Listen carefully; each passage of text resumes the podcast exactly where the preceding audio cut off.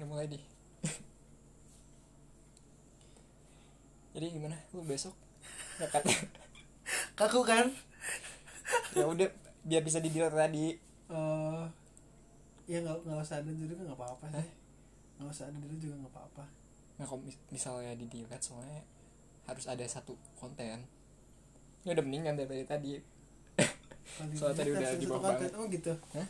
emang harus, harus ada satu konten ya sebenarnya nggak masalah juga sih kar- karena nggak bakalan yang lihat juga ya. Cuman ya buat buat gua aja.